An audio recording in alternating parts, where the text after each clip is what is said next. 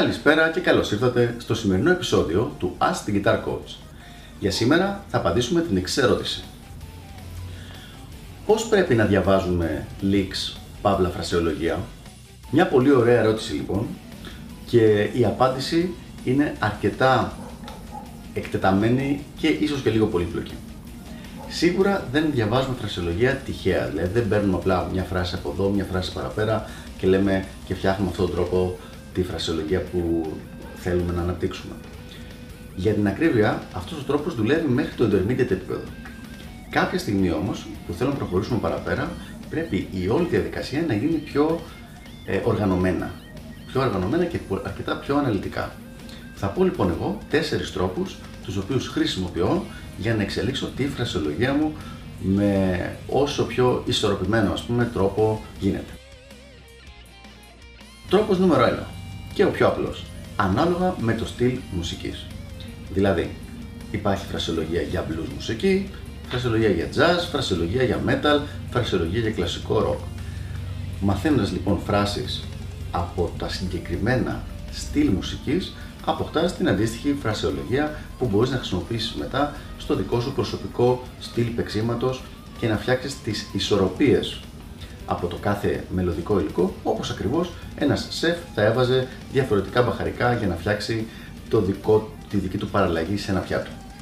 Άρα λοιπόν μαθαίνω φράσεις ανάλογα με το μουσικό είδος.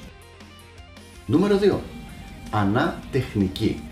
Δηλαδή φράσεις για sweeping, φράσεις για legato, φράσεις για tapping, φράσεις για string skipping, για πένα και δάχτυλα. Με αυτόν τον τρόπο όταν μαθαίνω οργανωμένα κάποιες τέτοιες φράσεις είναι και ο πιο έξυπνος θα έλεγα, πιο πρακτικός τρόπος να εμπλουτίσεις το παίξιμό σου με μοντέρνα στοιχεία. Όπως έχουμε πει σε άλλο βίντεο, είναι πάρα πολύ λάθος, δηλαδή απλά δεν δουλεύει, το να λες εγώ θα μελετήσω κάποιες ασκήσεις, sweeping για παράδειγμα, και μετά μαγικά θα μπουν στο παίξιμό μου. Αυτό δεν πρόκειται να συμβεί στη συντηρητική πλειοψηφία του κόσμου. Οπότε λοιπόν, ένας πολύ ωραίος τρόπος είναι να μαθαίνεις φράσεις ανάλογα με την τεχνική. Δηλαδή να πεις θα μάθω 10 φράσεις για tapping για να εμπλουτίσω το παίξιμό μου σε αυτή τη μοντέρνα τεχνική.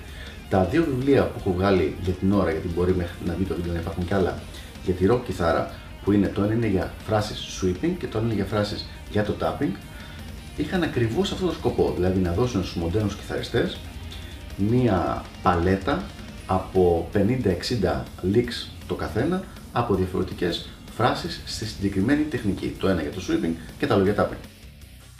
Νούμερο 3. Αναμελωδικό υλικό. Δηλαδή κλίμακες, αρπέτζιος, πεντατονικές, διαστήματα, τέτοια πράγματα. Τι εννοώ; Αν βλέπεις ότι το παίξιμό σου υστερεί στην ε, στις 7 νότε κλίμακες, δηλαδή δεν έχεις αρκετές φράσεις που να είναι σε μινόρες, σε δωρική, σε μυξολιδική, γενικά σε, αυτό, σε αυτή τη χρειά. Ένας πολύ ωραίος τρόπος είναι να ψάξεις και να βρεις φράσεις που να είναι σε κλίμακα μέσα, σε μια συγκεκριμένη 7 νότη κλίμακα και να τις βάλεις στο παίξιμό σου. Θα χρησιμοποιήσω σαν παράδειγμα λοιπόν τη φυσική μινόρε. Αν το παίξιμό σου θες να παίξεις κάπως πιο metal και δεν έχεις αρκετή φρασιολογία, αντί να κάθεσαι και να περιμένεις και να λες: Ωραία, φίλε, πότε θα έρθει και πότε θα βγει και άμα παίζω θα μου έρθει από μόνο του. Όχι, δεν θα έρθει από μόνο του. Δεν είναι ο Άι Βασίλης. Θα, είναι, θα πρέπει να το μελετήσεις για να γίνει αυτό το πράγμα. Λοιπόν, πώς το μελετάμε; Βρίσκεις φράσεις από άλλους κιθαριστές που να είναι πάνω στη συγκεκριμένη κλίμακα που ψάχνεις και αυτές τις φράσεις τις μελετάς και τις βάζεις μετά στο παίξιμό σου. Όπως είπα, οργανωμένα, δηλαδή με πλάνο, αυτό εννοώ. Τέταρτος και τελευταίος τρόπος, από αυτούς που προτείνω τουλάχιστον, είναι το να μάθεις φρασιολογία αναθέσει πάνω στην κιθάρα.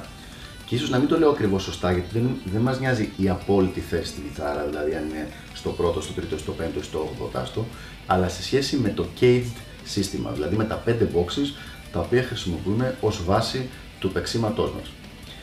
Με αυτά λοιπόν τα δεδομένα, οι πιο πολλοί κιθαριστές είναι πάρα πολύ άνετοι στο πρώτο box αρκετά άνετοι στο τέταρτο box, παίζουν που και που και στο δεύτερο και στα υπόλοιπα χάος. Δηλαδή, τρίτο και πέμπτο σχεδόν καθόλου και το δεύτερο πάρα πάρα πολύ ε, συμμαζεμένα, πάρα πολύ περιορισμένα μάλλον θα έλεγα. Αν λοιπόν θες πραγματικά να βελτιώσεις το παίξιμό σου και ίσως να ήταν και ο πρώτος τρόπος που θα πρότεινα από τους τέσσερις σε έναν καινούριο μαθητή, πρέπει σίγουρα να ασχοληθείς να αποκτήσεις μία μήνυμη φρασιολογία στα box 3 και box 5. Για ποιο λόγο, έτσι ώστε να μπορείς να κινηθείς σε όλη την κιθάρα χωρίς να υπάρχουν κενά στο παίξιμο και στον αυτοσχεδιασμό σου. Αλλιώς θα παίζεις μία φράση στο box 1, εδώ πέρα δηλαδή, αν μιλάμε γελά, μετά θα υποχρεωτικά θα κάνεις μια παύση γιατί δεν έχεις που να πας και θα ξεκινάς μια άλλη φράση από το box 4.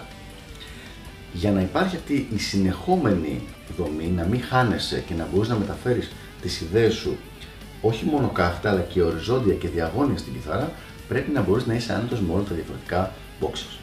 Και αυτό γίνεται με το να έχει φρασιολογία και στα 5 boxes. Αυτοί λοιπόν είναι οι τέσσερις τρόποι που προτείνω. Νούμερο 1. Εξέλιξη φρασιολογία με το να μάθεις φράσεις από διαφορετικά στυλ μουσικής. Blues, jazz, country, metal, οτιδήποτε σου τραβάει την προσοχή. Νούμερο 2. Ανά τεχνική. Sweeping, tapping, string skipping, white stretches, οτιδήποτε και πάλι σου τραβάει την προσοχή. Νούμερο 3.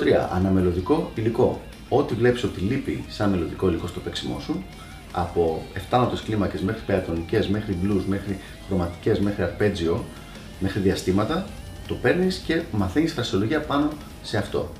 Και νούμερο 4 και τελευταίο, αναθέσει πάνω στην κιθάρα. Δηλαδή, ανά box μέσα στο caged σύστημα, από τα 5 boxes, να σιγουρευτείς ότι έχεις φρασιολογία και στις 5 θέσεις. Σίγουρα θα έχεις αγαπημένες σου, αλλά να μην είναι στο 0 κάποιες θέσεις.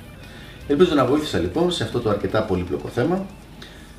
Τα λέμε στο επόμενο Ask the Guitar Coach. Γεια χαρά!